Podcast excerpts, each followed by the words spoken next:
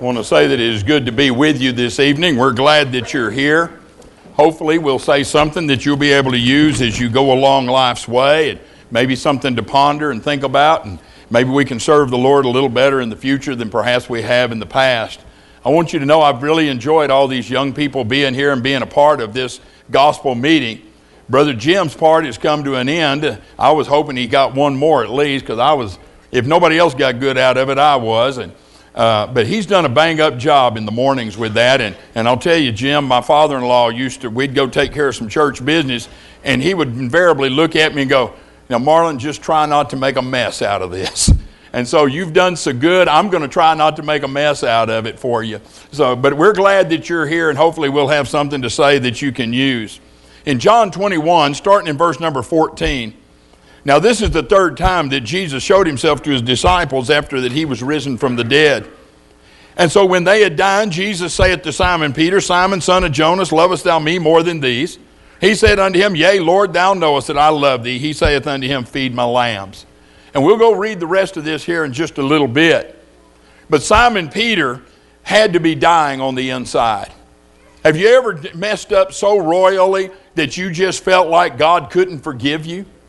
Have you ever messed up so bad that you didn't even want to be around the presence of God?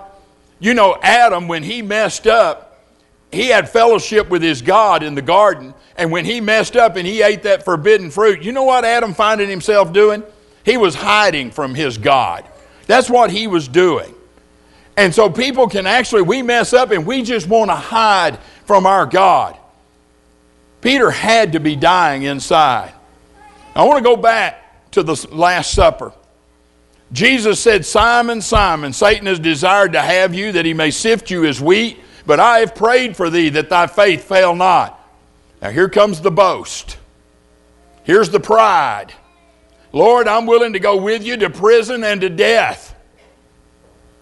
Now, Peter made that boast, but Peter had never been tested.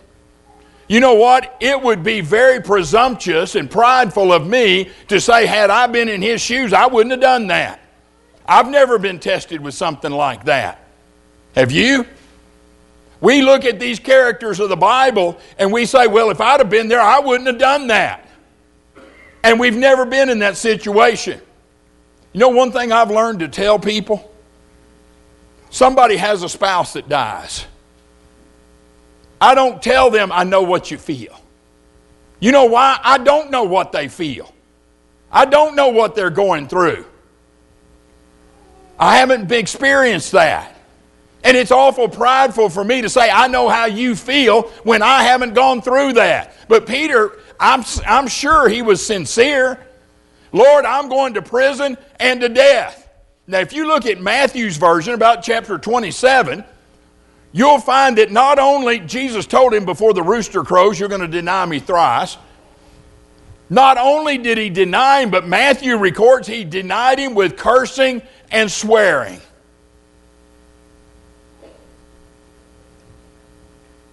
You think Peter saw himself being in that situation?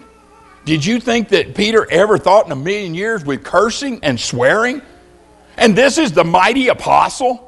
This is the guy that's going to have the keys to the kingdom of heaven. This is the guy that was called a rock. And his first test, he denies his Lord with cursing and swearing. You ever failed? You ever messed up? You know, I heard a story years ago. Now, I did not grow up in the church, so this was in the denominational world. They had a young preacher, and he had been around her, boy. And I want you young people to know these little gray haired, oh, these little old gray haired people you're looking at, they weren't always little gray haired old people. And some of them have been rounders and they've been through it. And when they tell you something, they know what they're talking about. But this young preacher, he gave his life to the Lord and, and he was pretty good at, at giving sermons. And a little church in the country hired him. And one day he was up on a Sunday morning and he was preaching his heart out. And he was talking about how he loved the Lord and he hated Satan, and he got talking about how bad Satan was, and he let out a string cuss words that long. He realized what he'd done, he shut his Bible, walked out the side door, went out into the parking lot, and wept bitterly. An old man, probably the oldest member of that congregation, come walking to the front and looked at the congregation and said, Our preacher's had a hard life. And he's got things he needs to overcome. Now, here's what I think we're going to do about this we're going to call him back in here and give him a raise. Now, don't go swearing. You know, well, I mean, desperate people do desperate things, right? That had to be a low point in his life. It had to be a low point in Peter's life. We were driving down the road, and I've told a few of you of this. It, it made an impression upon me. Bev and I are driving down the road, and I've got my little five year old granddaughter in her car seat in the back. And somebody did something weird out in front of me. And I told Bev, I said, Look at that. Isn't that stupid? And all of a sudden she pops up and goes, Granddad, we don't say bad words. Those are bad words, Granddad, and you shouldn't say it. And then she goes, Granddad, if you say bad words and I hear it, I could repeat it at any time. the tongue is an unruly evil that no man can tame. It sets on the course the fires of hell. Now, some of the words that we use as adults, if you hear them coming out of the mouth of a five year old, not too good, is it? So Peter found out not only was Simon Peter failing the, the test, he did it with cursing and swearing. I understand the pride. I understand why he made that boast. If you ever made a boast and then had to eat your words? You know, there used to be an old saying keep your words soft because you may have to eat them. I had a young lady that was about 12 years old teach me a lesson in humility. She's from the Houston area and she wanted to obey the gospel, and her family wanted to know if she knew enough to obey the gospel. And I went and talked to the young lady. And we went over the verses, and she knew them better than I did. And I told him, Yes, she's ready. And she said, Well, I want to be baptized. And I said, Well, that's, that's great. And she said, I've always wanted to be baptized by a famous evangelist. Craig, the tongue is an unruly evil. And I knew better, and I did it anyway. I said, Like who? And she said, Bud Jones. but since he isn't here, would you do it? Sometimes we can get a little prideful about ourselves, can't we? We get to thinking we're something when we're nothing, and the Bible talks about that. Peter had not had that test yet, and here's his first test. And he's been warned. Young people, every morning you were warned. He knew what was coming. And he failed anyway. Now, Peter went out and wept bitterly, but it was done. Now, Jesus is resurrected in Mark chapter 16. Verse 7, he appears to the women and says, Tell my disciples that I'm alive. And go tell Peter I'll see him in Galilee. What do you think happened when they told Peter that? They went back excited and they told the, the, the disciples, The Lord's alive, the Lord's alive. And he wants to talk to you. that was not going to be a good day. Have you ever had something like that happen? Your heart jump into your throat and you feel it in the pit of your stomach? You know Simon was hurting. This, he, is, he has failed his Lord. And he's supposed to be this great apostle? Now the Lord's looking for him. Do you reckon that Peter had any idea? Do you reckon he just had a maybe a hint of what they might talk about? Gets better than that. In John 21 and 3, Peter says, I go a fishing. The rest say, We're going with you. Peter, this was not a vacation for tired apostles.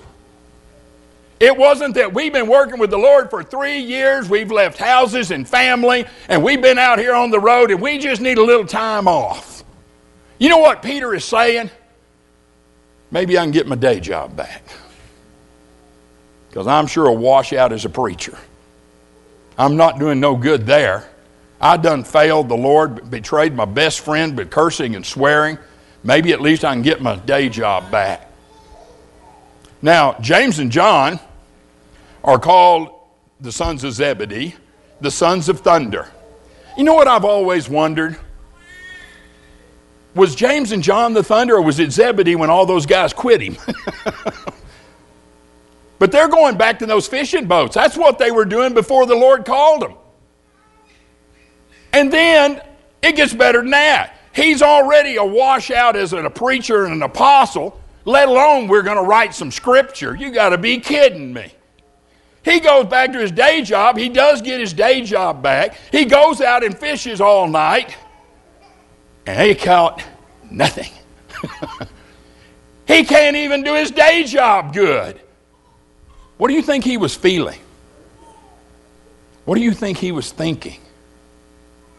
I want to tell you something. When I read this, and maybe you get something different out of it than I do, I see a man that's hurting. I see one that's down and depressed. And he doesn't even know if the Lord wants him anymore. So they're out there, and the Lord tells him that he sees a guy on the shore. And Peter realizes the Lord, and he jumps in. He swims over there. If you read chapter more of chapter 21, and they set across a fire from each other. Have you ever been in a tit situation? Husbands and wives, have you ever been really miffed at each other and you sat across the table? You know, my dad used to have a saying about that. Man, you could cut the tension with a knife. I wonder what they were thinking. I wonder what Peter was going through when he looked across that fire, that campfire, and he saw the master. But nobody said anything. I'll bet you could cut the tension with a knife. And then the Lord spoke the verse we read Simon, son of Jonas, lovest thou me more than these? He saith unto him, Yea, Lord, thou knowest that I love thee. He saith unto him, Feed my lambs.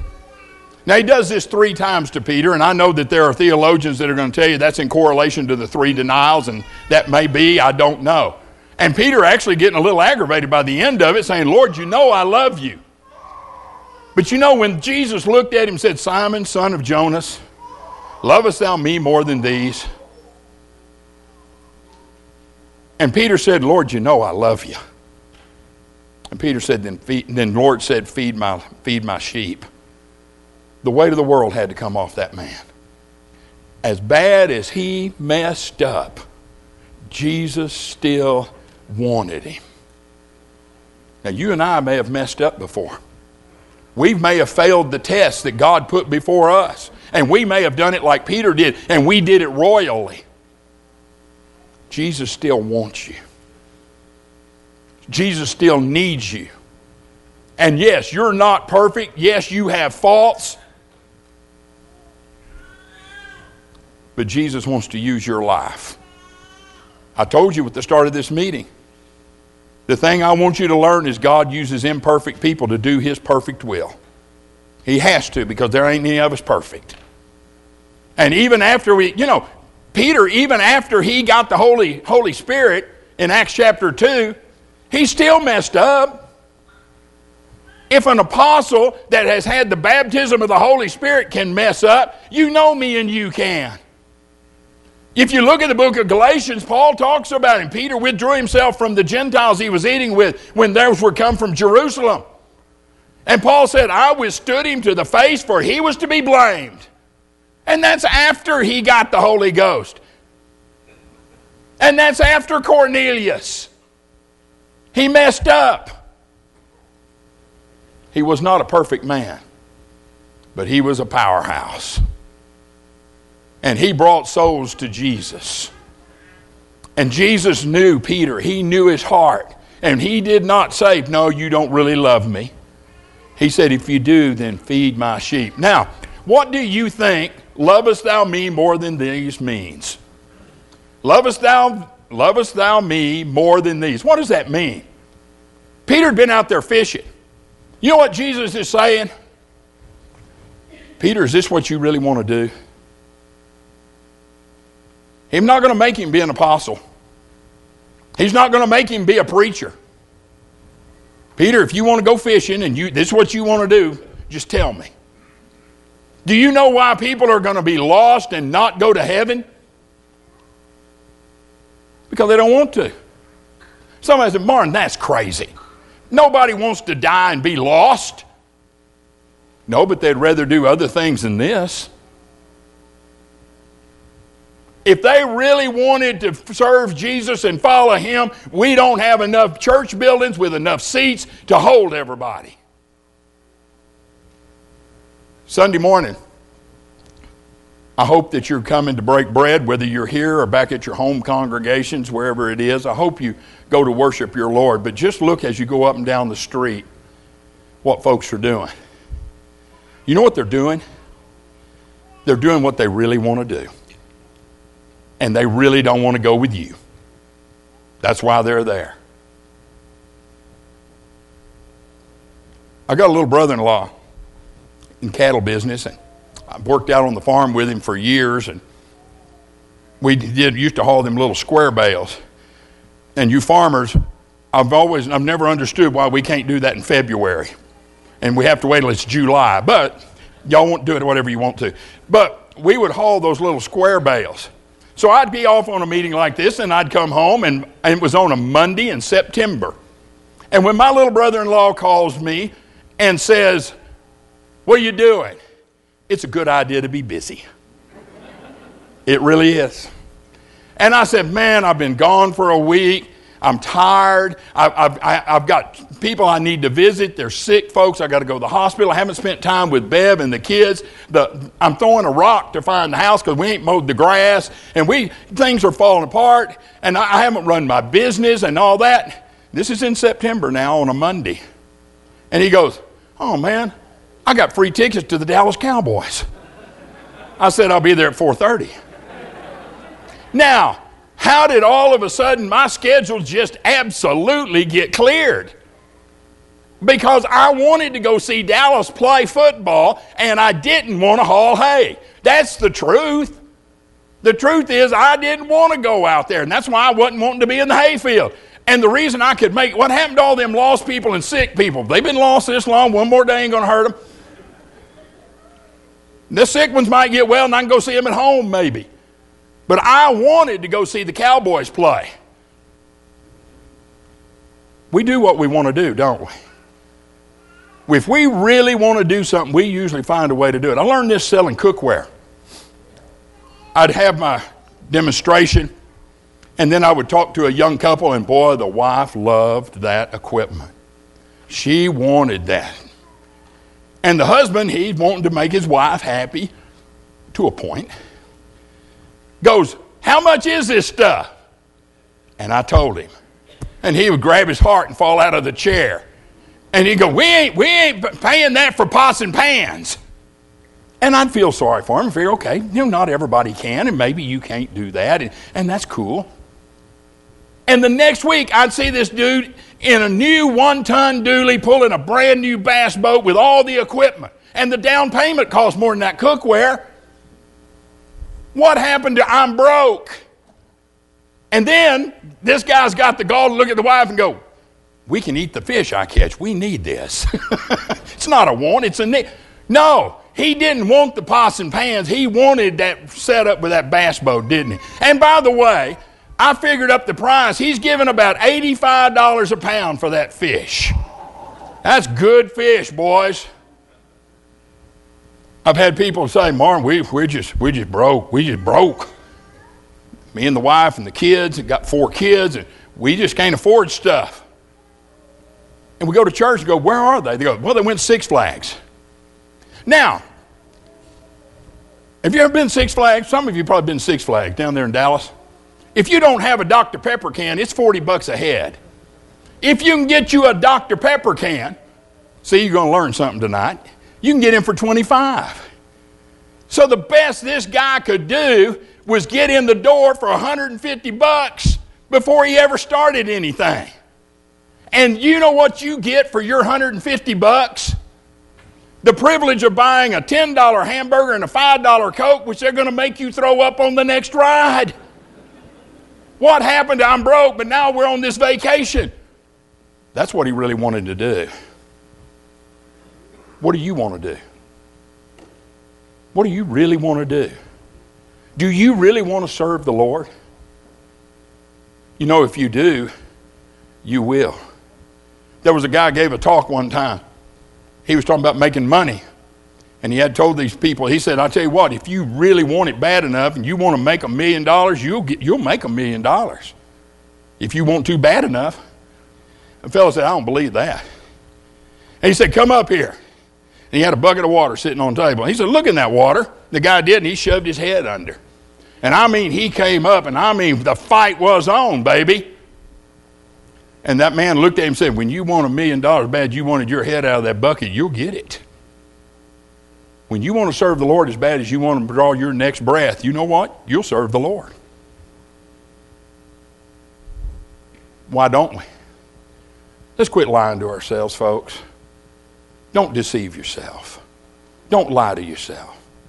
You know, even to this day, I do what I want to. I'm here because I want to be. You're here because you want to be. Do you want to serve the Lord? Do you want to go to heaven? What do you really want to do? Lovest thou me more than these? What do you really want to do? Hopefully, you want to be saved, you want to go to heaven, and you want to serve the Lord and help others get there. Now, it gets a little better than that. Lovest thou me more than these? What do you really want to do? Every now and then we read Matthew 6:33. Have you ever thought about that? Seek ye first the kingdom of God and his righteousness, and all these things shall be added unto you. You know he's talking about making a living. Have you ever wondered how do you know if somebody's seeking the kingdom and his righteousness first? Tell you how. Every now and then I'll have a couple come to me, a young couple, and they say, We're going to move off to Timbuktu. You know, there really was a place called Timbuktu. It was over in the Sahara Desert in North Africa, and it was a big trading post, had a lot of water from some until the well went dry, I guess, and some ruins over there. But I've always told this story with Timbuktu. There really is a Timbuktu. So we're moving to Timbuktu, and I'm going to get a great job, and I'm going to make boatloads of money. I'm going to have you're going to have to send me a wheelbarrow to carry my money around. The wife ain't going to have to work no more. Ladies, don't ever believe that one. Guarantee you don't believe that one. Our kids are going to the best schools in the country. I'm sorry for your kids. They're going to be morons where they have to go. And I go, Where are you going to church? We'll find something. You know what happens? They go to Timbuktu, and the job is just a job, and they're able to spend whatever they make just like they did before. And the wife has to work, and the kids are just kids and go to school. Until about 15, 20 years later, they call and go, Our kids don't go to church. Can you help us?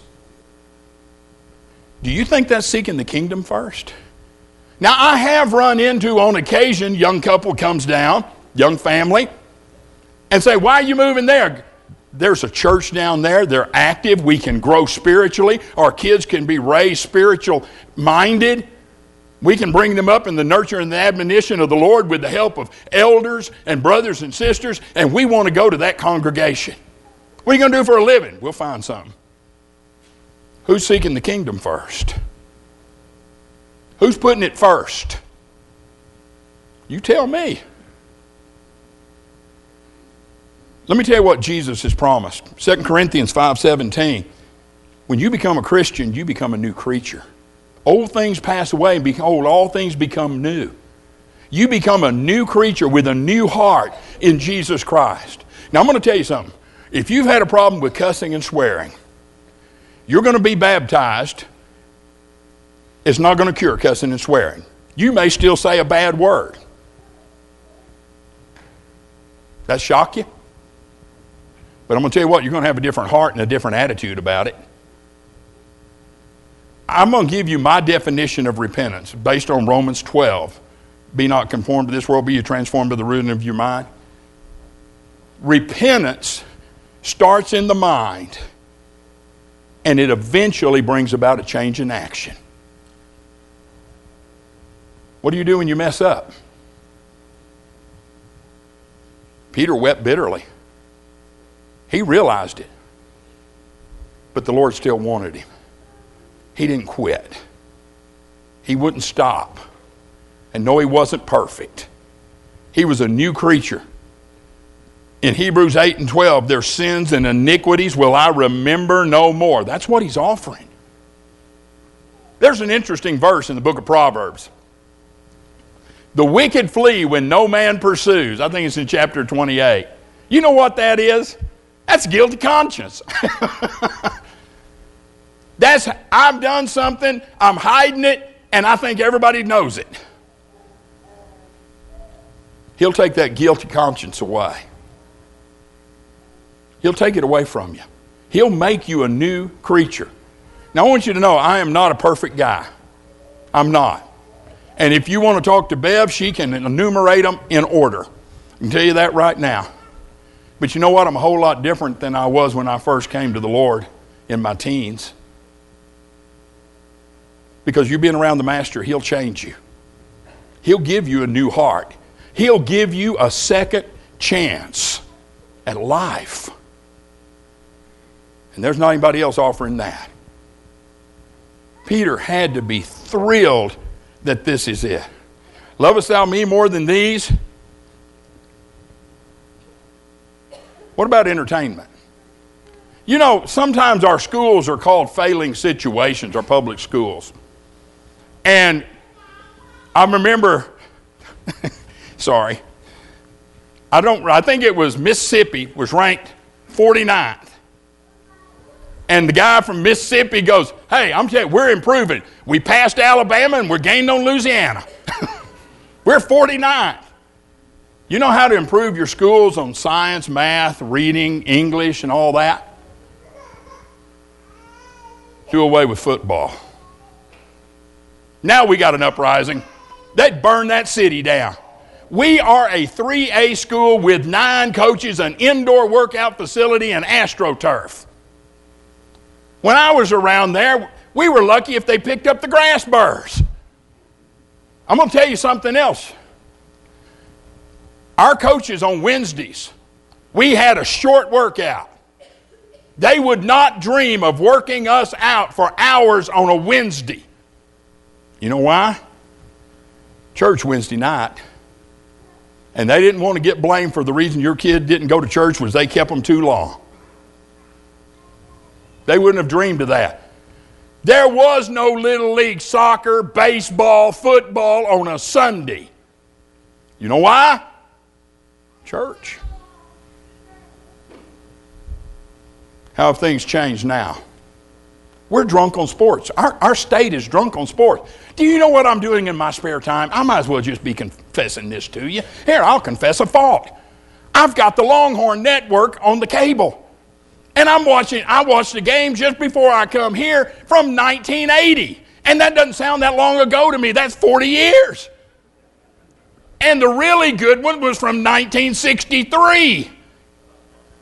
You don't think we have a sports problem? I am sometimes more interested in teaching my kid how to run the screen pass and a blitz than I am teaching him about his Savior. Do we really got to ask what the problem is? We like entertainment. Now, Bev, her deal is movies. I can't hardly stand to go to movies. I really can't. Because I listen to the, the satellite radio all day and I listen to those actors talk about issues, so to speak, and so I don't want to go watch them and all that. But I go with her because she likes movies. You like going to movies?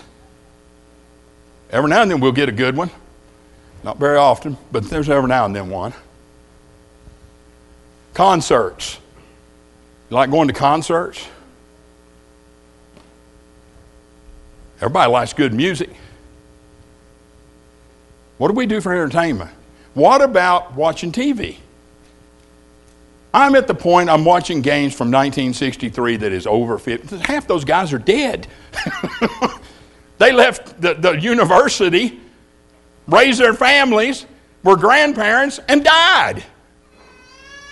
We like watching TV. Let me tell you what, what gets in my way. Okay? That kind of stuff doesn't, it's not a real big deal, hindrance to me. But there's one thing that I'm super jealous over. And some of you may have the same problem I do. If I have free time, I don't want to be called. If I've got time where there's nothing going on, I want to sit down and I don't want to hear from you and I don't want to hear from anybody else. Do not invade my free spare time. I used to wonder how old people could sit in a chair with no electronics going and be happy. And then I realized how very little they get to do that. And so if I get a chance to, I'm jealous of my spare time. And there may be things that I've needed to do for the Lord. And I'll get to it later. Lovest thou me more than these? Take an evaluation of your own life. You know, time changes everything. Work, I must work the works of him that sent me while it is day, for the night cometh when no man can work in John 9 and 4. That's a window of opportunity. Jesus knew it was, it was tight. You have a window of opportunity right now that you can serve your God. You have a window of opportunity to get your life right and have your heart changed and become a new creature but that window will close. That opportunity may not be there forever. Take advantage of that opportunity. God has given you talents. Talents are opportunities. Use your talent. Do your job, according to Matthew 25. And the guy with one talent, the least talented among them, is the one that hid it in the earth. He was the one that was lost.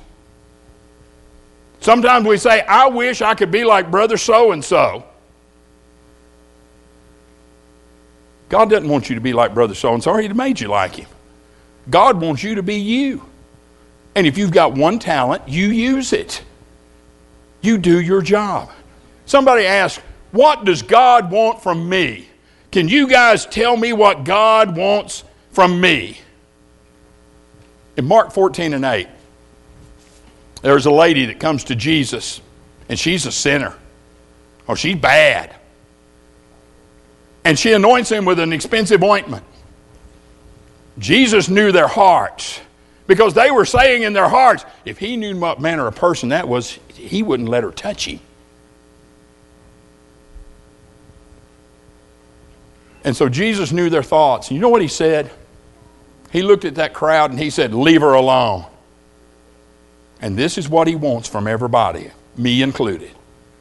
She had done what she could. That's what you need to do.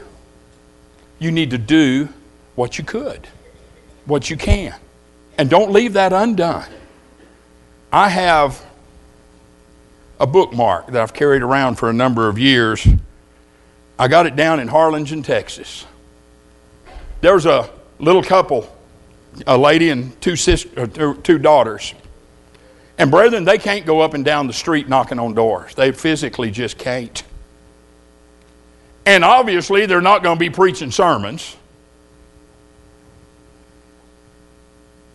They don't have a phone. But you know what they do? They make bookmarks.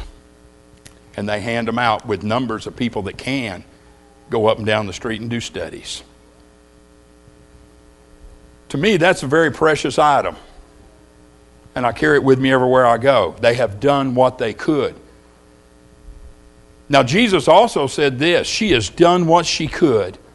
And wherever this gospel is preached, this will be a remembrance of her. And here we are, 2,000 years later, remembering a lady that just did what she could.